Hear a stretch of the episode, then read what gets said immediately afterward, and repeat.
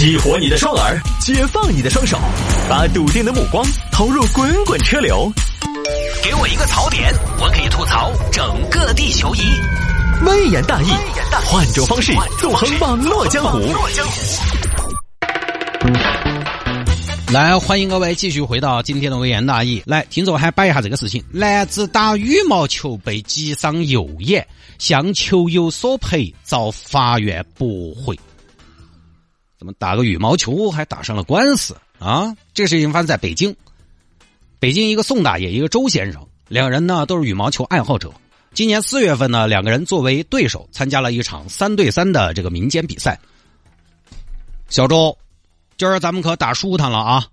我跟你说啊，这个比赛就得打出真实水平，是不是？宋哥，您放心，今天我好好给您露两手，让您见识见识我朝阳李宗伟。哎呦！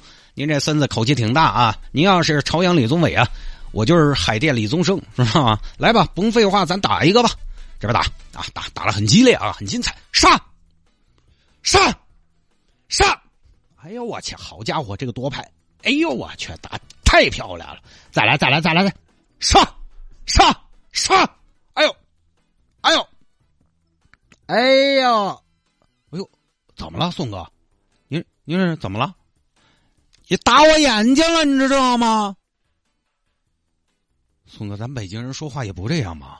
哎呀，没事吧？哎呦，哎呦，不行不行，我这眼睛啊，我这眼睛看不见了啊。不至于吧？要不您先歇歇呢？没用没用啊，歇没用，还是看不见。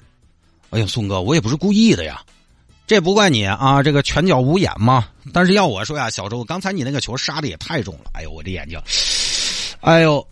哎，你你这宋哥，要不这样吧，我送您到医院，我们先检查吧。啊，到了医院，怎么回事啊？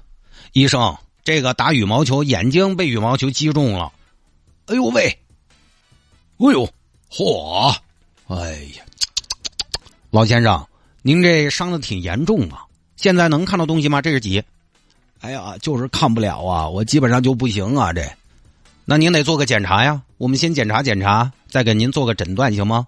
您是病人家属吗？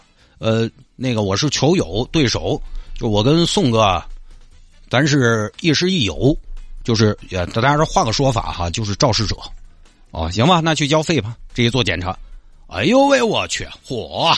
您这个啊，大爷麻烦大了啊！您这个是右眼人工晶体脱位，您您这个眼睛弄过？呃，对啊，我弄过。哎呦，脱落了。加上前房积血，啊，这挺麻烦是吗？哎呀，您是以前做过手术吧？可不是做过手术吗？谁曾想，嘿，被一羽毛球给干下来了。哎呀，您说我这一天天，哎呀，那医生现在怎么弄啊？这事儿得治啊！您这个得嘞，那小周这钱，您那个医疗费呀、护理费呀什么的，这个谁出啊？宋大哥，那您要这么说，那您眼睛本来也就不好啊，您岁数那么大了。哎，小周，您要这么说就没意思了。都是北京人，知道吗？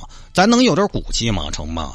你要别怂哈！我跟你说，您现在您闹好，你说羽毛球打也打了，眼睛也给我打了，你说你说我岁数大啊？你现在说我岁数大，早干嘛去了？打球的时候，那到底谁一拍拍的重杀啊？是谁在一次又一次的朝阳李宗伟啊？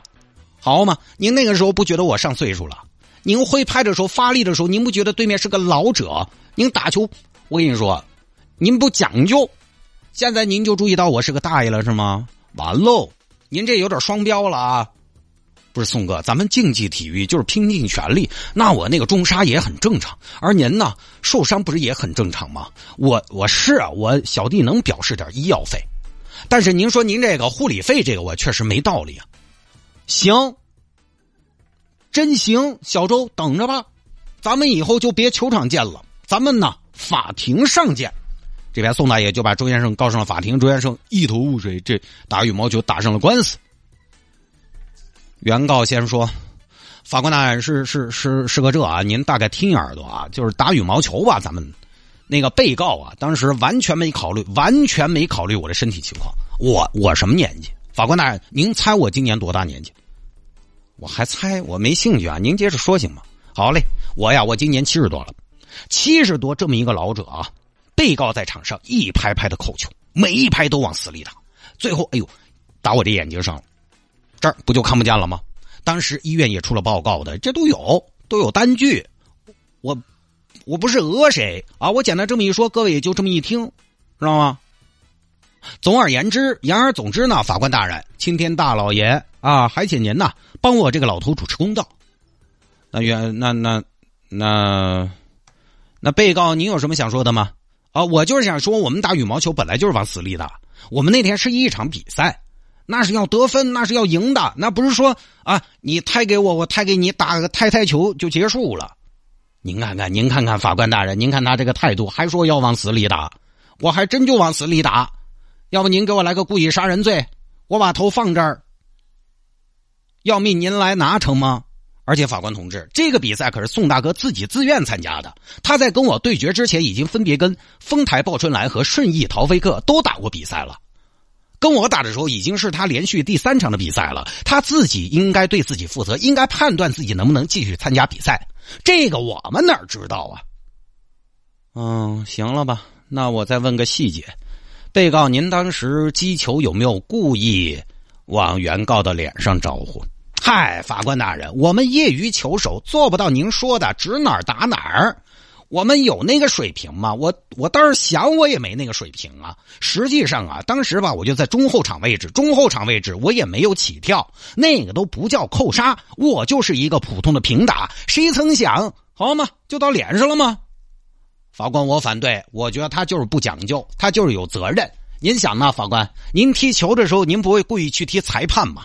看到裁判，您有义务躲开吧？是这个是有一定偶然性，但是我觉得您下拍的时候可以判断，可以考虑嘛。法官，我反对。我打个羽毛球我还考虑。宋大哥，您到底行不行啊？耍赖啊！您这个在圈子里边名声就坏了。我要不再给您找个物理老师啊？每次挥拍之前精算一个合适的轨迹和力度，行不行？啊，合着就得躲着您是吗？您一上场，全世界为您让路是吗？那不就是打到哪是哪，不都这样吗？您得亏爱玩羽毛球，但凡您喜欢上网球、铅球，我估计您呐，当时就能倒地不起。这边法院听完各自陈述和证据，最后是这么宣判的：来吧，来吧，来吧，都过来听听吧！啊。这事儿宋先生啊，您作为多年的羽毛球爱好者，是自愿参加比赛的。您呢，应该对这项运动的风险有所预见，在知道它是对抗性运动的情况下，您依然参加比赛，这个我们认定为什么呢？哎，叫自甘冒险。您等会儿，法官，什么叫自甘冒险？说的直白一点，就是说呀，您要作，谁也拦不住。这种自甘冒险的行为下，只有被告存在故意或者重大过失的时候，才需要承担责任。而显然，周先生，也就是被告啊，被告回球击球都是属于正常动作，并不存在违规，所以他没有重大过失。因此呢，您自甘冒险，而被告没有重大过失，您的这个诉求啊，咱们不予支持。就这么一个事情。最后，周先生呢是表示认同，嗯，法官公道。宋先生呢，现在也在考虑要不要继续上诉啊，所以这个啊，就是给大家一个新的提醒，就是自甘冒险的情况下参加有一定风险的文体活动，必须要被告有重大过失或者主观故意，故意才需要承担侵权责任。这个这两年其实出现这样的问题的情况还挺多，就是好像，呃，反正只要在一个场地，呃，组织方组织一场活动，只要一出事。就主办方可能多而不是要负点责任，就经常遇到这个问题。这次判罚呢，就相对来讲是比较具有典型性和代表性的，就是告诉大家有自甘冒险这么一提法。自甘冒险的情况下参加有一定风险的文体活动，必须要被告有重大过失或者主观故意才需要承担侵权责任。举个例子，我们去学赛车，这个应该就是属于自甘冒险。你填了表的，对吧？出了什么问题，只要不是车和教练的问题，那出事情就是个人的事情。但这个有无重大过失这个认定呢，它本身也不是一个很简单的过程。在起码来说，好的开始，好像说这个案子也是中国首例适用民法典自甘冒险条款的案件，所以它是有进步的，它是一个一个有代表性的一个案件。因为这几年大家刚才也说了，陆陆续续看到一些不好的案例啊，有的在景区头自己办到了，找景区赔钱。我走的路为什么有冰啊？在学校外面受伤了，找学校赔钱。那不是在外面吗？那是从学校走出来的呀。同时，我们提供服务的朋友呢，在经营上、秩序维护上、安全工作上，呃，我觉得就是我们要确保自己没有重大过失。然后与此同时呢，大家也要心里有数，有一定风险的文体活动，你认识清楚风险，对风险要有一个充分的认知。就大家现在把权责分清楚，我觉得是个好事情。不然你以后稍微有点有风险的活动都不敢整了。你看我们小时候，我们每年要春游，大家还记得吧？爬山、爬树、吃东西，头天晚上睡不着觉，生怕第二天下雨取消。现在有些学校根本不敢搞这种活动，就怕安全上如果做不到万无一失，那后头就不好扯。所以大家以后参加这种活动呢，心头也要有数，不要觉得出了事可以找主办方拿到赔钱。你自甘冒险，对方又无重大过失，人家可以不理你的。好吧，刚才分享了一条北京的新闻，就有听众朋友说：“大哥，您这京腔已经把自己当北京人了吧？”倒没有那个意思，我们做节目为了一个效果嘛。当然也有可能学的不好，但是我这些年呢，脸皮相对比较厚，就是哪儿的方言我都敢学。你说这个确实是我最近这两年的一个臭毛病哈，咱可以理解，可以理解。有的时候也是为了一个更新的突破嘛。但其实现在哈，关于这个北京人说话，在网上学的人很多。而且我看，其实很多比较地道的北京人，他们挺反感像我刚才那样学他们说话的。但我觉得也没有恶意吧，也没有恶意，大家不用那么的敏感啊。咱们就是学个玩儿。哎，我其实学的不好，好吧。